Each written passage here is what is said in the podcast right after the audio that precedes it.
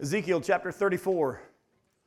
I'm going to read verses 1 through 24, and then we'll finish the chapter, Lord willing. It says, The word of the Lord came to me, Son of man, prophesy against the shepherds of Israel. Prophesy and say to them, even to the shepherds, Thus says the Lord God, Ah, shepherds of Israel, who have been feeding yourselves, should not shepherds feed the sheep? You eat the fat, you clothe yourselves with the wool, you slaughter the fat ones, but you do not feed the sheep. The weak you have not strengthened, the sick you have not healed, the injured you have not bound up, the strayed you have not brought back, the lost you have not sought, and with force and harshness you have ruled them. So they were scattered because there was no shepherd, and they became food for all the wild beasts. My sheep were scattered. They wandered all over the mountains and on every high hill. My sheep were scattered over all the face of the earth, with none to search or to seek for them. Therefore, you shepherds, hear the word of the Lord. As I live, declares the Lord God, surely because my sheep have become a prey, and my sheep have become food for all the wild beasts, since there was no shepherd, and because my shepherds have not searched for my sheep, but the shepherds have fed themselves, and have not fed my sheep. Therefore, you shepherds, hear the word of the Lord. Thus says the Lord God Behold, I'm against the shepherds, and I will require my sheep at their hand, and put a stop to their feeding the sheep. No longer shall the shepherds feed themselves. I will rescue my sheep from their mouths, and they that they may not be food for them. For thus says the Lord God Behold, I, I myself will search for my sheep and will seek them out. As a shepherd seeks out his flock when he is among his sheep that have been scattered, so will I seek out my sheep. And I will rescue them from all places where they have been scattered on a day of clouds and thick darkness. And I will bring them out from the peoples and gather them from the countries, and I will bring them into their, into their own land and I will feed them on the mountains of Israel by the ravines and in all the inhabited places of the country. I will feed them with good pasture, and on the mountain heights of Israel shall be their grazing land. There they shall lie down in good grazing land, and on rich pasture they shall feed on the mountains of Israel. I myself will be the shepherd of my sheep, and I myself will make them lie down, declares the Lord God. I will seek the lost, and I will bring back the strayed, and I will bind up the injured, and I will strengthen the weak, and the fat and the strong I will destroy I will feed them in justice. As for you, my flock, thus says the Lord God, behold, I judge between sheep and sheep, between rams and male goats. It is, not, is it not enough for you to feed on the good pasture that you must tread down with your feet the rest of your pasture, and dr- to drink of clear water that you must muddy the rest of the water with your feet? And must my sheep eat what you have trodden with your feet, and drink what you have muddied with your feet? Therefore, thus says the Lord God to them Behold, I, I myself will judge between the fat sheep and the lean sheep because you pushed with side and shoulder and thrust at all the weak with your horns till you have scattered them abroad. I will rescue my flock. They shall no longer be a prey, and I will judge between sheep and sheep, and I will set up over them one shepherd, my servant David, and he shall feed them.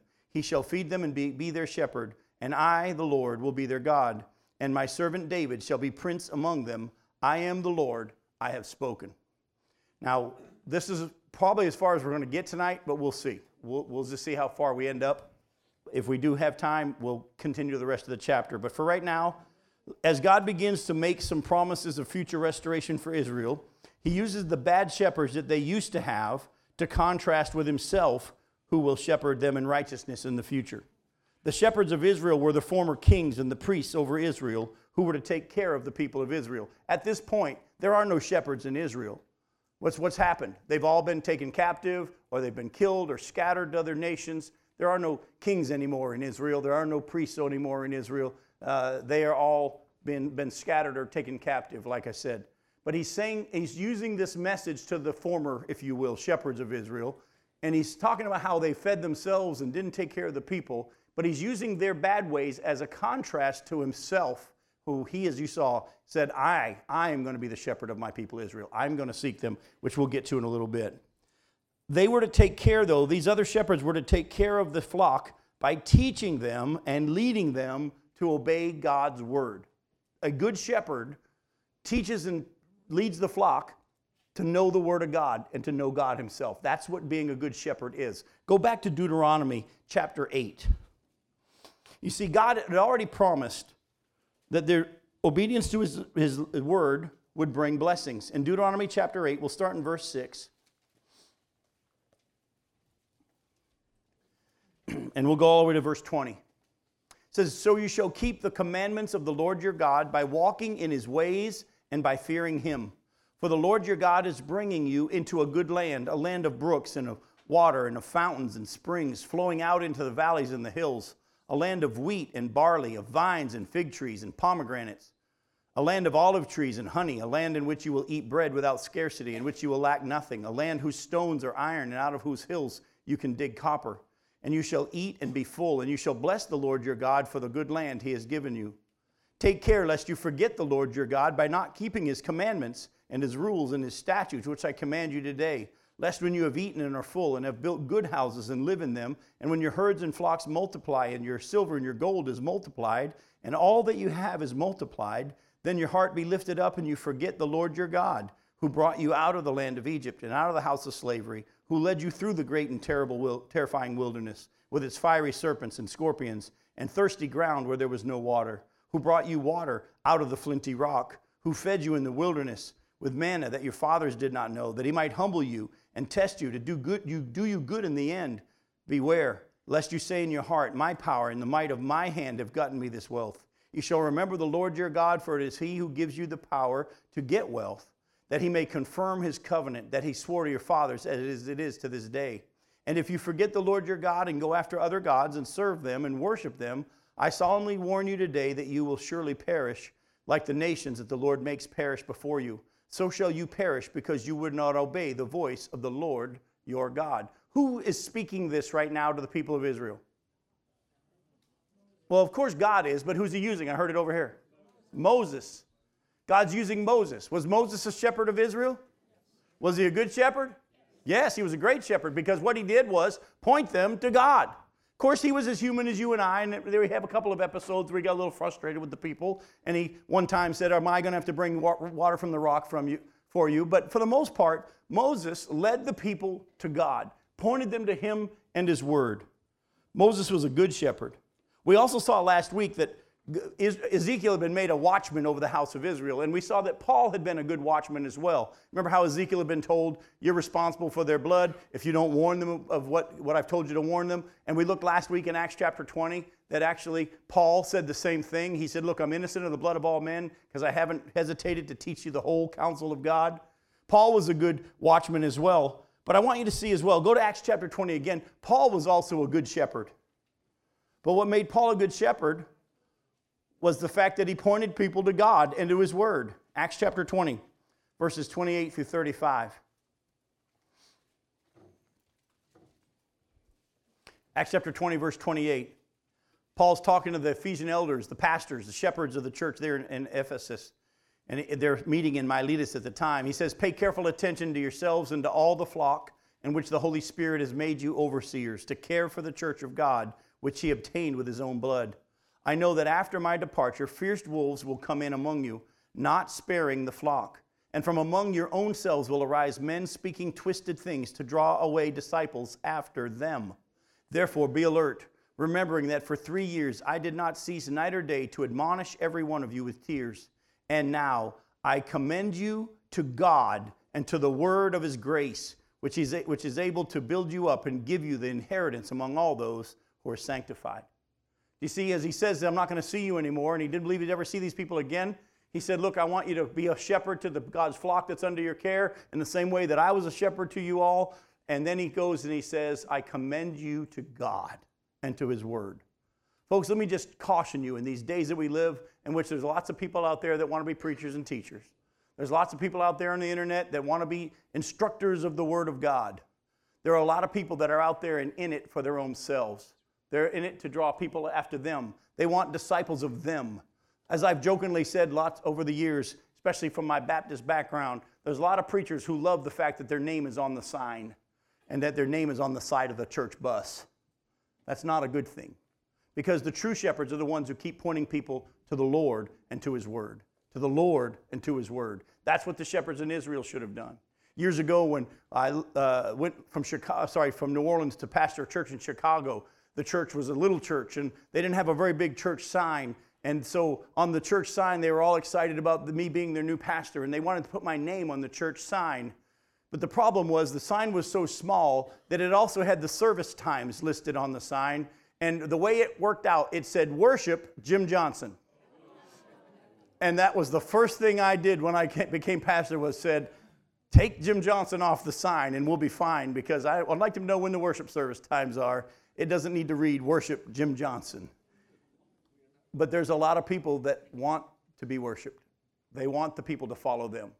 And folks, that's why the shepherds in Israel got in trouble. The kings and the priests of Israel did not point the people to obedience to God's word, but they used their positions of authority to feed themselves and to take advantage of the people they were to lead. I just thought of something here that's not in my notes. Go to John chapter 11.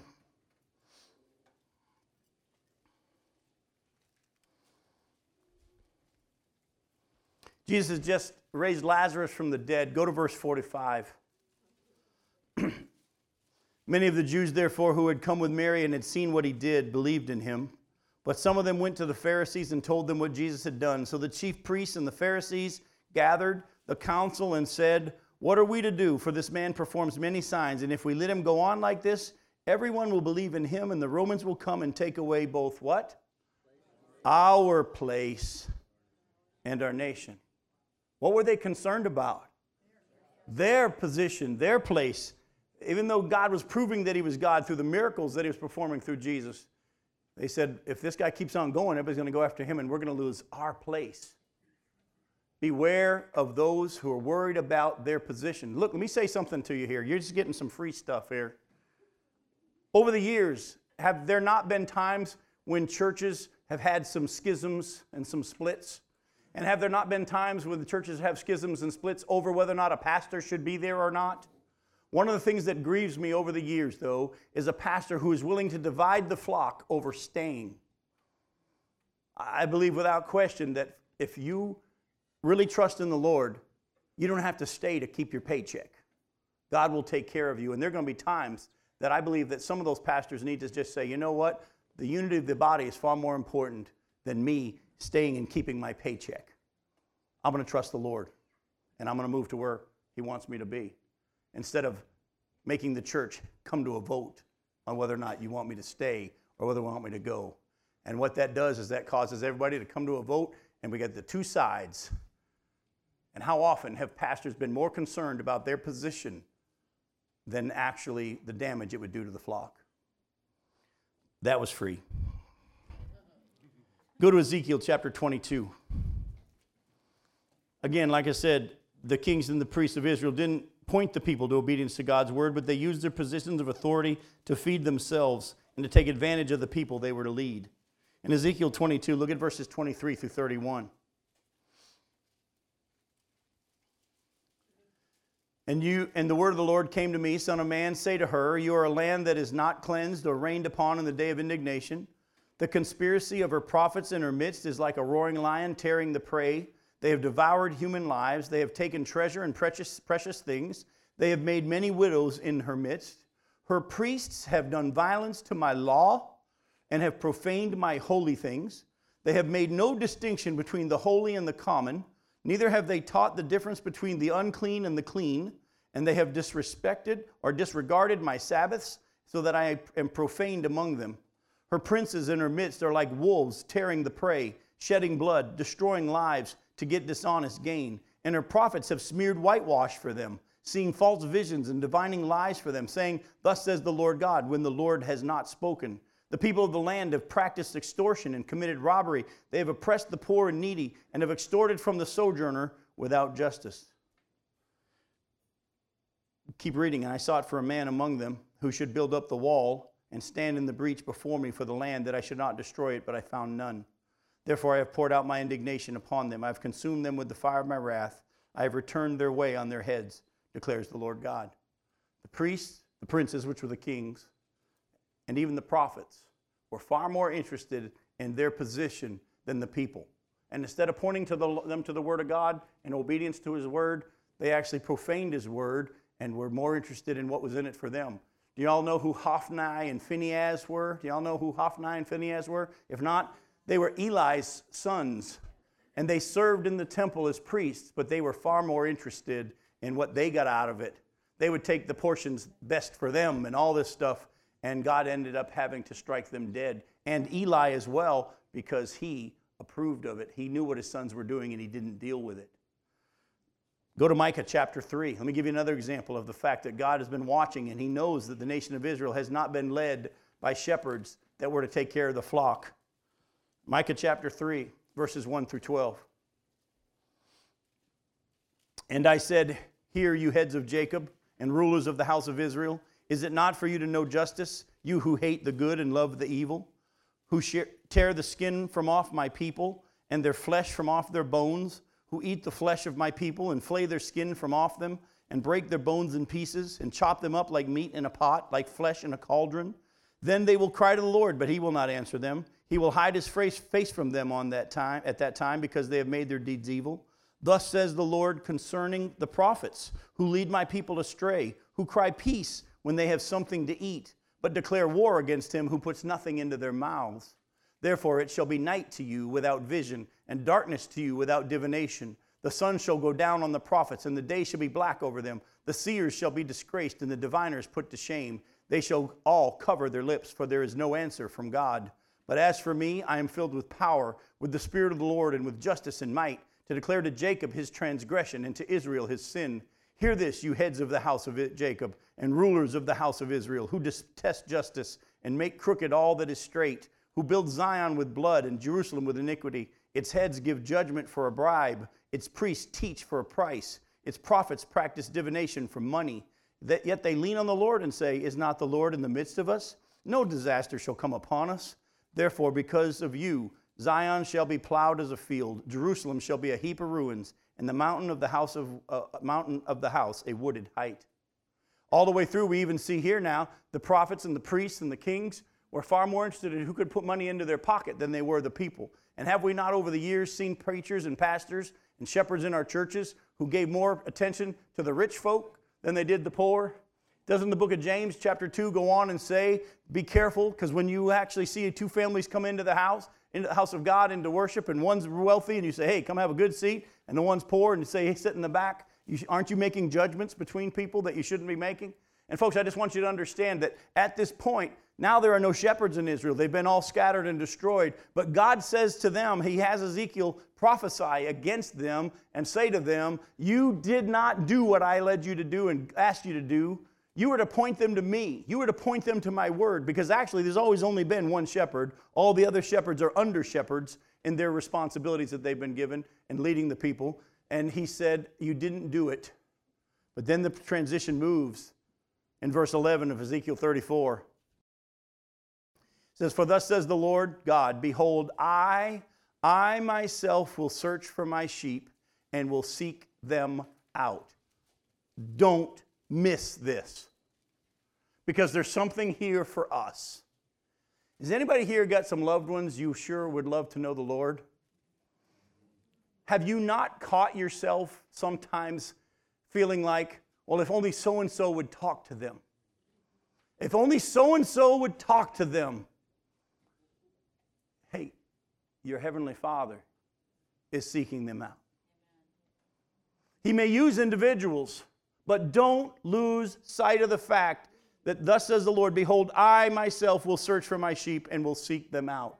Yes, this is applying to the nation of Israel and how he's going to regather them in the last days. But that truth is applied to us as well because the church has been given the promises of Israel future are ours now. And we know for a fact that the scripture says that God is going to be the one seeking them out. And over the years, I've told parents, I've told people that have relatives that are, that are away from the Lord or lost, I would say, listen, he cares for them more than you do.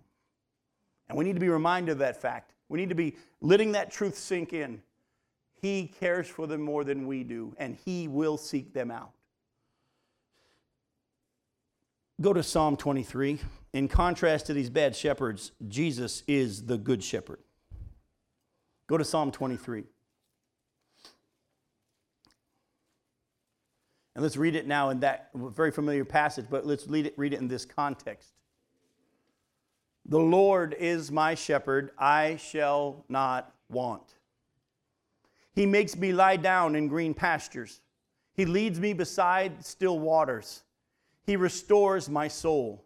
He leads me in paths of righteousness for his name's sake. Even though I walk through the valley of the shadow of death, I will fear no evil, for you are with me. Your rod and your staff, they comfort me. You prepare a table before me in the presence of my enemies. You anoint my head with oil. My cup overflows. Surely goodness and mercy shall follow me all the days of my life, and I shall dwell in the house of the Lord forever. Folks, I'm going to give you a homework assignment. Get this in your heart. I'm not saying memorize it, although if you get it in your heart, you'll know what it says and you can quote this. But I want you to be able to do more than just quote it. I want you to get the truth of Psalm 23 in your heart to the point that the depths of what it's saying will become how you react to whatever goes on. Whenever something happens and you would have that tendency in our flesh to be panicky, the Lord is my shepherd. I shall not want. Yeah, but no, the Lord is my shepherd. I shall not want. He makes me lie down in green pastures. That, that, that sounds like a nap to me. That sounds really good. He, he leads me beside still waters. He restores my soul. He leads me in the path of righteousness for his name's sake. Even though I walk through the valley of the shadow of death, I will fear no evil, for you're with me, God. Your rod and your staff, they comfort me. You, has anybody caught the transition that has happened yet? Has anybody caught the transition yet? Can you point it out? Very good, Jeff. Did you catch it? It goes from the Lord is my shepherd, I shall not want. He leads me. He does this. You lead me. You, God. Do you see it? It now becomes moved from theoretical to personal. As David is telling everybody, hey, God's my shepherd, I'm going to be all right. It moves now to a personal, and he's now talking to the Lord. He's not even preaching to the people anymore. He's talking to the Lord. It has made his heart. I want you to get to that place. I want myself to get to that place where we believe the truth of Psalm 23. Does that mean we won't go through this valley of the shadow of death? No. But when that happens, we don't have to worry about Satan winning because whatever happens, dying or living, God's going to walk me through it. His rod and his staff, they comfort me. And folks, all the way through. And what does it say at the end? Surely goodness and mercy shall follow me all the days of my life, and I shall dwell in the house of the Lord forever. I love that. Go to Psalm 80.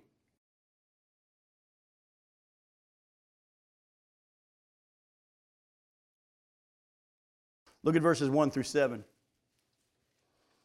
Give ear, O shepherd of Israel, you who lead Joseph like a flock, you who are enthroned upon the cherubim, shine forth. By the way, is he talking to a human shepherd? No, it's obvious here.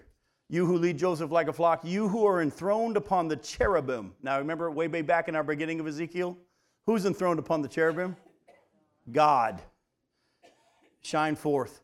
Before Ephraim and Benjamin and Manasseh, stir up your might and come to save us. Restore us, O God. Let your face shine that we may be saved. O Lord God of hosts, how long will you be angry with your people's prayers? You have fed them with the bread of tears and given them tears to drink in full measure. You make us an object of contention for our neighbors, and our enemies laugh among themselves. Restore us, O God of hosts. Let your face shine that we may be saved. There's more to this, but that's good enough for now. I actually believe this is one of the prayers that the Jews are going to be praying and songs they're going to be singing when they realize Jesus is the shepherd. Jesus is the Messiah when the Jews look on him whom they've pierced, and when they turn to him and call out to him and he restores them, I believe this is one of the passages that they're going to be crying out. Go to Isaiah chapter 40. Look at verses 9 through 11.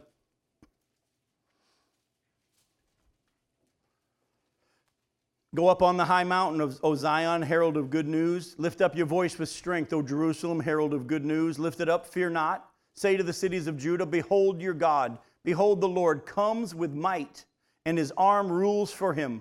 Behold, his reward is with him, and his rep- recompense before him. By the way, when's this going to happen? At the millennium kingdom, at his return, the end of the tribulation period, when Jesus returns to the earth. He will tend his flock like a shepherd. He will gather the lambs in his arms. He will carry them in his bosom and gently lead those that are with young. Again, another passage that points to the nation of Israel. The prophecy's been there all along, but it's pointing to the day in which the nation of Israel is going to turn to him and he's going to lead them. Go to Jeremiah 31. Look at verses 1 through 14.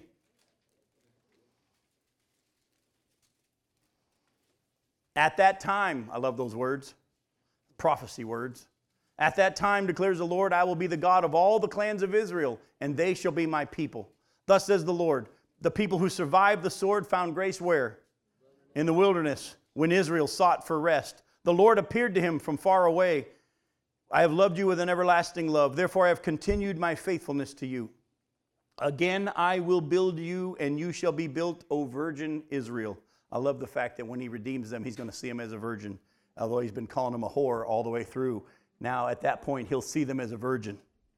Again, you shall adorn yourself with tambourines and shall go forth in the dance of the merrymakers. Again, you shall plant vineyards on the mountains of Samaria. The planters shall plant and shall enjoy the fruit. For there shall be a day when watchmen will call in the hill country of Ephraim, Arise and let us go up to Zion to the Lord our God. For thus says the Lord Sing aloud with gladness for Jacob, and raise shouts for the chief of the nations. Proclaim and give praise, and say, O Lord, save your people, the remnant of Israel.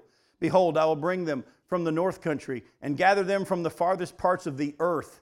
Among them the blind and the lame and the pregnant woman and she who is in labor together. A great company they shall return here. With weeping they shall come, and with pleas for mercy I will lead them back, and I will make them walk by brooks of water in a straight path in which they shall not stumble. For I am a father to Israel, and Ephraim is my firstborn. Hear the word of the Lord, O nations, and declare it in the coastlands far away. He who scattered Israel will gather him and will keep him as a shepherd keeps his flock. For the Lord has ransomed Jacob, and he has redeemed him from the hands too strong for him. Folks, let me ask you a question. Was the scattering of Israel literal or symbolic? It was literal. He literally scattered them, did he not? Well, that means that the regathering is going to be literal. The regathering is going to be literal. Go to Luke chapter 15. Luke 15. Look at verses 1 through 7. It says, Now the tax collectors and the sinners were all drawing near to Jesus, and the Pharisees and the scribes grumbled, saying, This man receives sinners and eats with them. So he told them this parable What man of you, having a hundred sheep, if he has lost one of them, does not leave the 99 in the open country and go after the one that is lost until he finds it? And when he has found it, he lays it on his shoulders, rejoicing. And when he comes home, he calls together his friends and his neighbors, and saying to them, Rejoice with me, for I found my sheep that was lost. Just so I tell you, there'll be more joy in heaven over one sinner who repents than over 99 righteous persons who need no repentance. We have to keep in mind, he's talking about the ones who think they don't need any repentance. That's what, remember, the Pharisees and the, the, the, the religious leaders didn't think they needed that.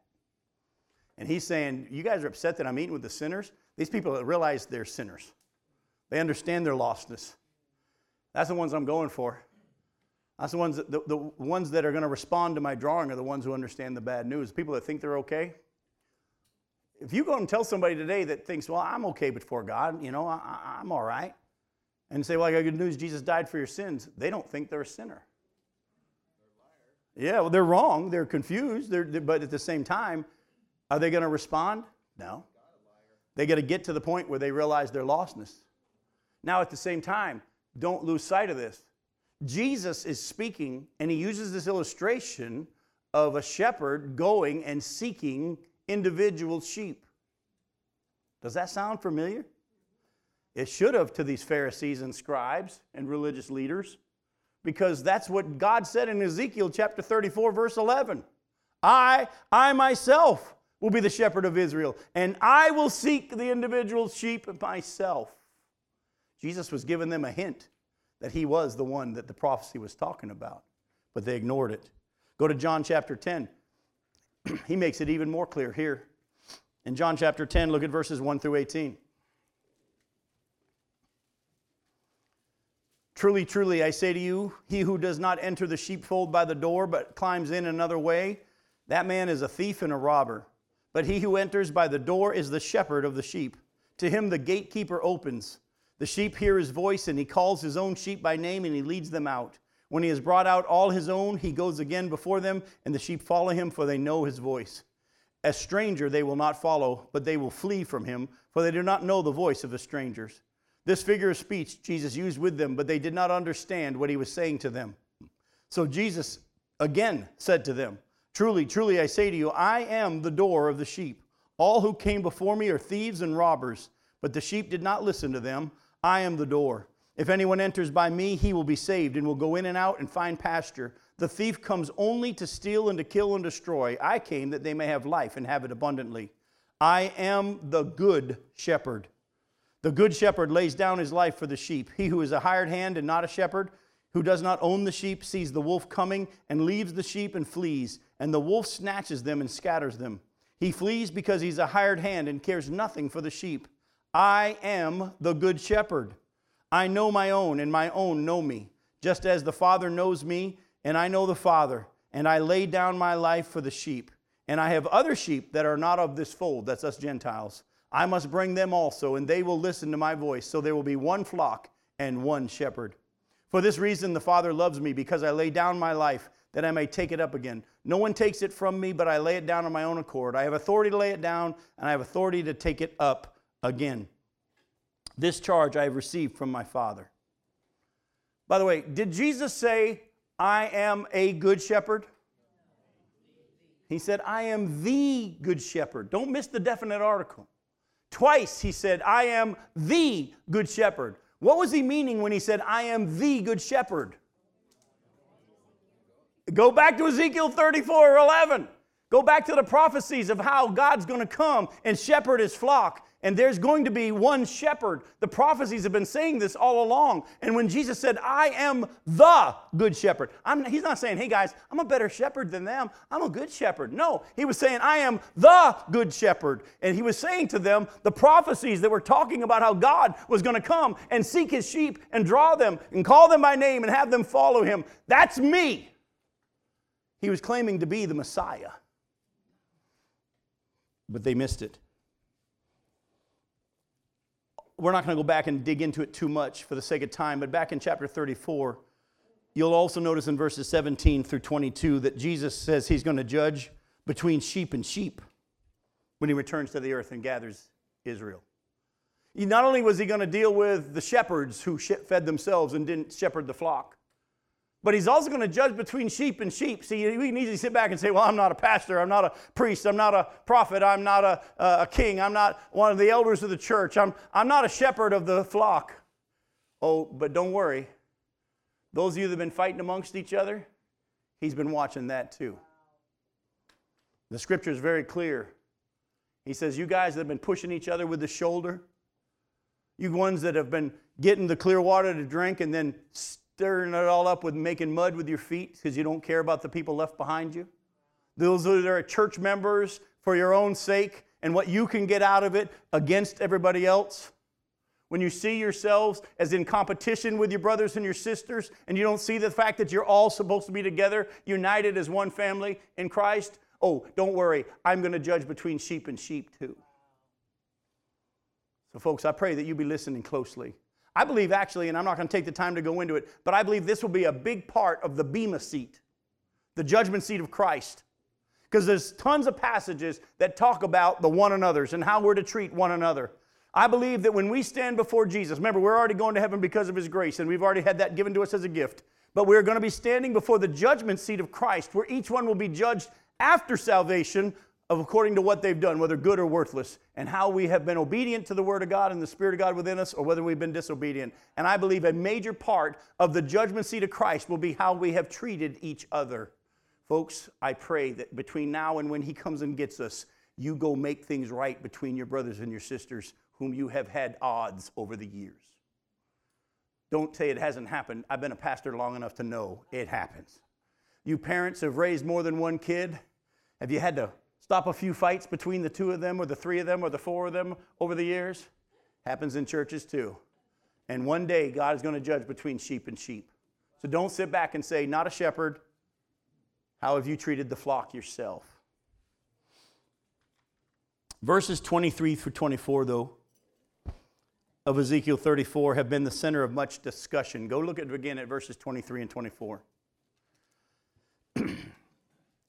God says, And I will set up over them one shepherd, my servant David, and he shall feed them and be their shepherd, and I, the Lord, will be their God, and my servant David shall be prince among them.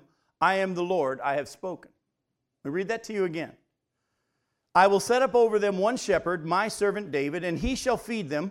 He shall feed them and be their shepherd, and I, the Lord, will be their God, and my servant David shall be prince among them. I am the Lord, I have spoken. Now, if you do a study of these verses, you'll find that there is great debate amongst preachers today over what the interpretation of this is. Some Bible teachers say this is a reference, this reference to David is simply referring to Jesus who will shepherd his flock, but they just use the term David since Jesus came from the lineage of David. There are others, and I'm in this group, that believe that this passage and many others speak of the fact that King David will rule in Jerusalem with David, with Jesus. Don't miss that. I, and I'm going to take some time to show you from Scripture that I believe that this is not referring to Jesus. This is referring to David himself, who was king over Israel. I believe the Bible teaches that David is going to rule in Jerusalem with Jesus over the house of Israel. All right? So, what I want to do right now, in the time we have left, is show you why I believe. And trust me, as I do this, I'm disagreeing with some very, very famous preachers. Well, it says one, but not the. Right? It says my servant, not. Exactly. There, that's a great point from the context, which is great. You want to pull the context out, Michael. But as again, as I've been teaching you, you don't build your teaching from one passage. Let's see what the whole of Scripture says. First off, we should not be surprised to hear that people other than Jesus will rule during the millennial kingdom and shepherd the people of Israel. We shouldn't be surprised to hear that. Yeah, we're going to, we're going to be, but we're not going to be over the people of Israel. That's right. But we will rule and reign with him. But go to Matthew 19.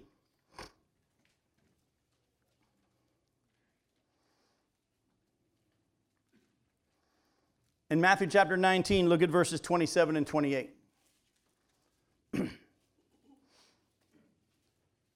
Jesus had just said that it's hard for a rich person to get into heaven.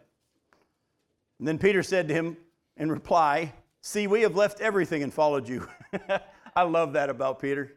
Jesus just said it's hard for a rich person to get into heaven. Peter says, By the way, in case you didn't notice, we don't got anything.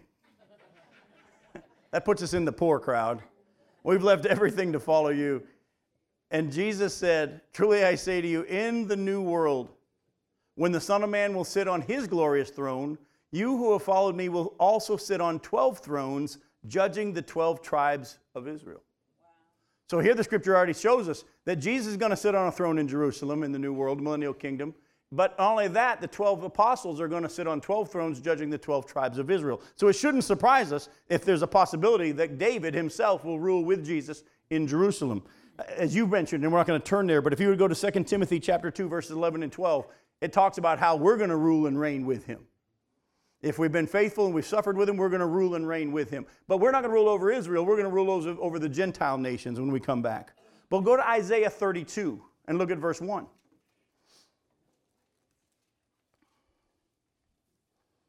Isaiah chapter 32, verse 1.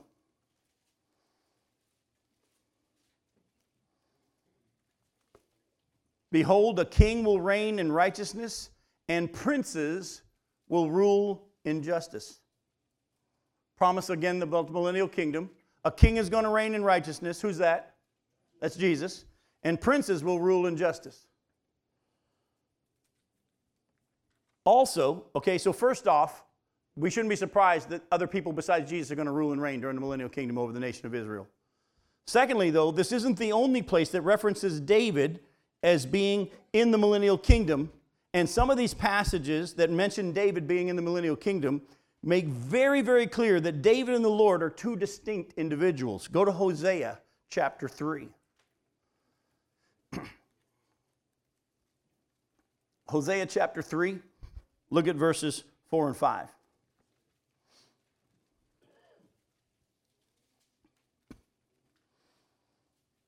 For the children of Israel shall dwell many days without king or prince, without sacrifice or pillar, without ephod or household gods. Afterward, the children of Israel shall return and seek who? The Lord their God. What's the next word? And David their king. And they shall come in fear to the Lord and to his goodness in the latter days. You see it? They're going to be without king or priest and all that for a long time, which they've been for many, many years.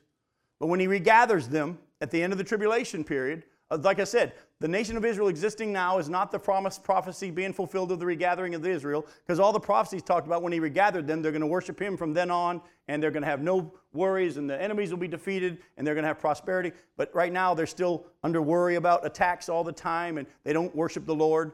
But at the end of the tribulation period is when this is all the prophecy going to be fulfilled. The fact that Israel exists just as simply prophecy being fulfilled so that the nation would be in the land so the Antichrist can chase them out that the nation will be in the land, so all the other nations surrounding Israel will go after them to get them out of the land. All those prophecies couldn't have happened if there was no Israel in the land in the last days. So since 1948, Israel's now back in the land. So now the surrounding nations can get mad and try and chase them out, and Jesus can regather them and bring them back in.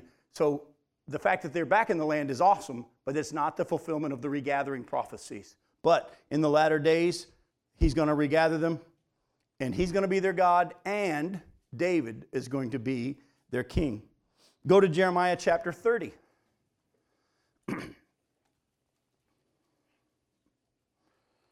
Look at verses 8 and 9.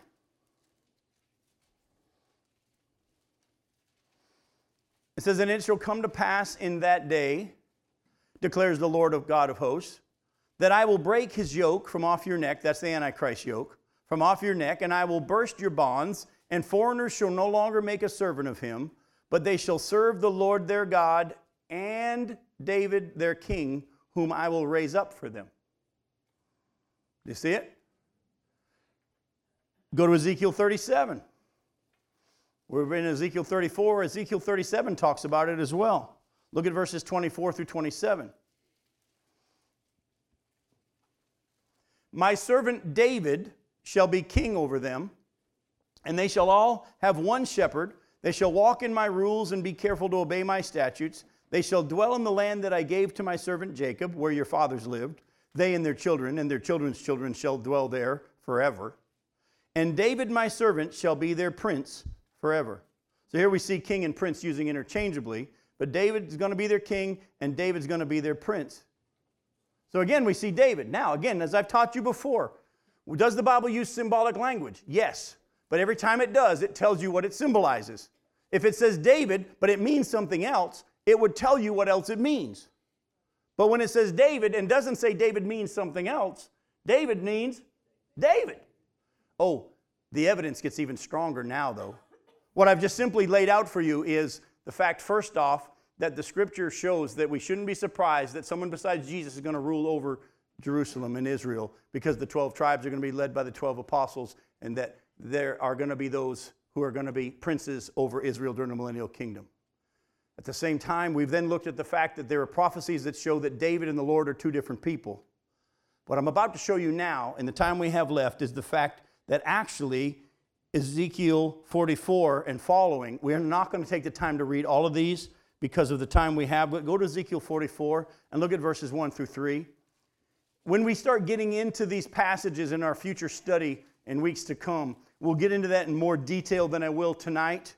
But you're about to see that this one, the prince that is described, which we know now, his name is David, he's going to be sacrificing for his own sins, and he's going to be having sons, and he's going to be sharing his land with his sons. And it's obvious the prince cannot be Jesus because of these things. Go to Ezekiel, Ezekiel 30, 44, verses 1 through 3 says, Then he brought me back to the outer gate of the sanctuary, which faces the east, and it was shut. And the Lord said to me, This gate shall remain shut, it shall not be opened, and no one shall enter by it, for the Lord, the God of Israel, has entered by it. Therefore it shall remain shut. Only the prince may sit in it to eat bread before who? Ah. So the prince and the Lord must be two different people. Otherwise, the Lord's eating bread before himself. The prince can sit in that gate and eat bread before the Lord. He shall go enter by the way of the vestibule of the gate and shall go out by the same way. Go to Ezekiel 45. Look at verses 7 and following. And to the prince shall belong the land on both sides of the holy district and the property of the city, alongside the holy district and the property of the city on the west and on the east, corresponding in length to one of the tribal portions and extending from the western to the eastern boundary of the land. It is to be his property in Israel, and my princes shall no more oppress my people, but they shall let the house of Israel have the land according to their tribes. When we get to this section, I'm going to break it all down for you. I'll even have some printouts so you can see where all the tribes are going to be in the millennial kingdom. It's different from when they got them in the land at the time of Joshua. Totally different dis- dis- distribution during the millennial kingdom. Thus says the Lord God Enough, of, O princes of Israel, put away violence and oppression, and execute justice and righteousness. Cease your evictions of my people, declares the Lord God. You shall, ha- you shall have just balances, a just ephah and a just bath. The ephah and the bath shall be of the same measure, the bath containing one tenth of an omer, and the ephah one tenth of an omer. The omer shall be the standard measure. The shekel shall be 20 she- gerahs, 20 shekels plus 25 shekels plus 15 shekels to be your mina. This is the offering that you shall make one sixth of an ephah from each omer of wheat, and one sixth of an ephah from each omer of barley. And as the fixed portion of oil measured in baths, one tenth of a bath from each cor, and the cor is like an omer, contains ten baths. And one sheep from every flock of 200 from the watering places of Israel for grain offering, burnt offering, and peace offerings to make atonement for them, declares the Lord God. All the people of the land shall be obliged to give this offering to the prince in Israel. It shall be the prince's duty to furnish the burnt offerings grain offerings and drink offerings at the feast, the new moons and the Sabbaths. All the appointed feasts of the house of Israel, he shall provide the sin offerings, grain offerings, burnt offerings, and peace offerings to make atonement on behalf of the house of Israel. Thus says the Lord God In the first month, on the first day of the month, you shall take a bull from the herd without blemish and purify the sanctuary. The priest shall take some of the blood of the sin offering and put it on the doorposts of the temple, the four corners of the ledge of the altar, and the posts of the gate and of the inner court you shall do the same on the seventh day of the month. By the way, who's supposed to do this? The, okay, the priest, all right? And you shall do the same on the seventh day of the month for anyone who has sinned through, through error or ignorance. You shall make atonement for the temple. In the first month, on the 14th day of the month, you shall celebrate the feast of Passover, and for seven days unleavened bread shall be eaten. On that day, the prince shall provide for himself and all the people of the land a young bull for a sin offering. And on the seven days of the festival, he shall provide as a burnt offering to the Lord seven young bulls and seven rams without blemish on each of the seven days, and a male goat for his daily sin offering. And he shall provide as a grain offering an ephah for each bull, and an ephah for each ram, and a hin of oil to each ephah. In the seventh month, on the fifteenth day of the month, and for the seven days of the feast, he shall make the same provision for sin offerings, burnt offerings, and grain offerings, and for the oil. Now, we're going to get into this in great detail when we break this section down when we get to it.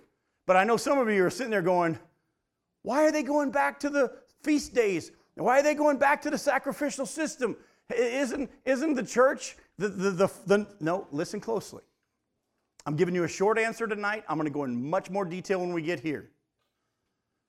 But the church isn't the be all and end all. The church is just something that God is doing to manifest His glory to the spiritual authorities in the heavenly realms. And we're just for a period of time that he's just given his grace to the Gentiles. When that time of the Gentiles comes to an end, when the fullness of the Gentiles is accomplished, what's he going to do with the church?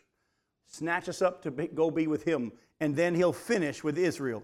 There's going to be sacrifices during the beginning part of the tribulation period because the Antichrist is going to step into the temple and put an end to the sacrifice. But as you're going to see, when Jesus comes back to the earth, he's going to have a cleansing of the temple, and there's going to be the sacrifices again. There's going to be priests, there's going to be feast days, there's going to be the prince offering sacrifices for himself and for all the other people.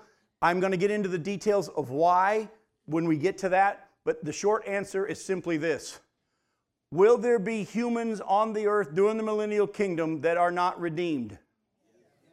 Where have they come from? The nations and Israel.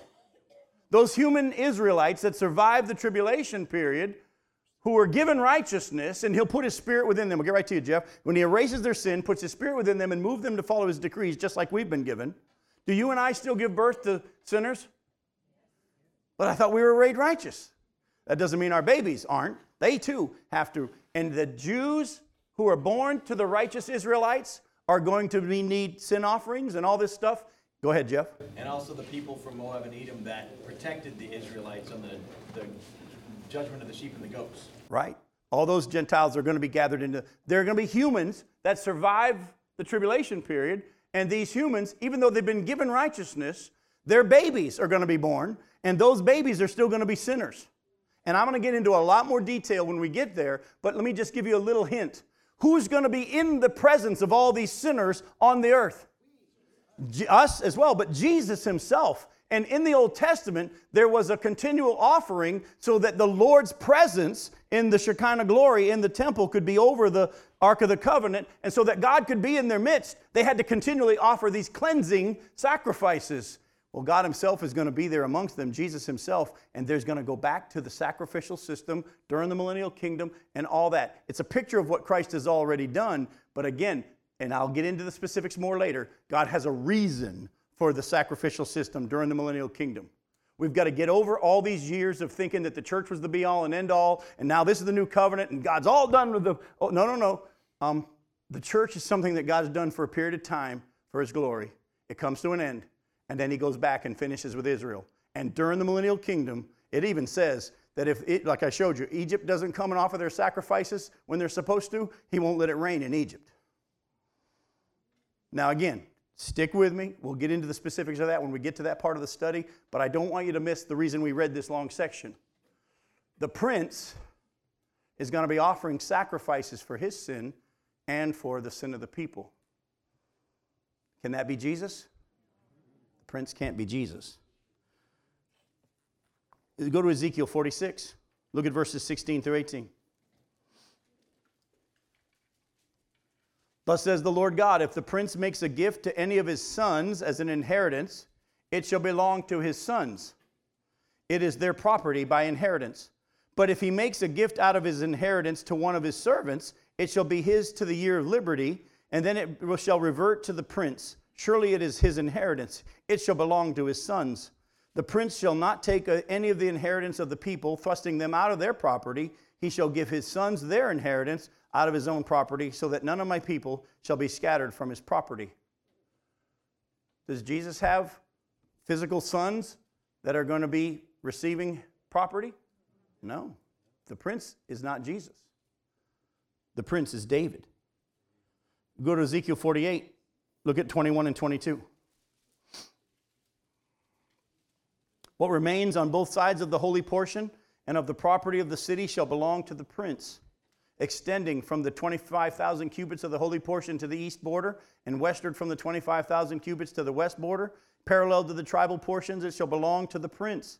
The holy portion with the sanctuary of the temple shall be in its midst. It shall be separate from the property of the Levites and the property of the city, which are in the midst that belongs to the prince. The portion of the prince shall lie between the ter- territory of Judah and the territory of Benjamin. So again, we're going to see when we get to that and we map it all out, there's going to be the holy portion where Jesus lives, and then around that is going to be the portion for the prince. And that prince is who? According to Ezekiel 34, verse 23 and 24, and I'll set up over them one shepherd, my servant David, and he shall feed them. He shall feed them and be their shepherd, and I, the Lord, will be their God, and my servant David shall be prince among them. I am the Lord, I have spoken. Now we got to be honest. We're not going to have time to get into the last section of 34. We'll get to that next week. But as we close tonight, has anybody even gotten a glimpse of the fact that this millennial kingdom is going to be a whole lot more detailed and specific and purposeful than we ever thought? I got to be honest with you, I wasn't raised in churches that taught the millennial kingdom. I was raised in churches that might not even known what replacement theology was, but they taught replacement theology. I was raised by churches that taught you die and you go to heaven and you just stay there. The whole idea of coming back to this earth and living on this earth again with Jesus was never taught. Oh, we thought that the Jehovah's Witnesses were whacked when they talked about, you know, the land and the people on the earth. And, but the Jehovah's Witnesses are whacked because they're teaching that heaven, only 144,000 get to go be with God in heaven and the rest are on the earth and all this stuff, which the Bible doesn't teach. But I was never, even, it never even crossed my mind that I would ever come back when, after I go be with the Lord. I never thought that I would ever come back. And I got to be honest with you, the first time I started realizing through study of the scripture that we're going to come back and rule and reign with him and be on this earth again for a thousand years, got to be honest, wasn't excited because my first thought was, heaven's good. Why do I want to come back? Oh, but that's why Ezekiel's going to be fun as we keep going here. Because you're going to see it's very detailed, very specific about what God's going to do and how the land is going to be transformed and how things are going to be. And next week, when we get start off, I'm going to show you that the section of scripture that we left off tonight, which we'll pick up with next time we get together. Did I say next week? Yes, it is next week. That's correct. Next week. It is because then I'll be gone for two weeks after that. But next week, we're going to look at the fact that the Bible actually says during the millennial kingdom, you can go camping in the woods and not worry about wild animals. That sounds good. That sounds good. But we'll get to that next time we study. I love you all. We'll see you next week. Thanks for coming.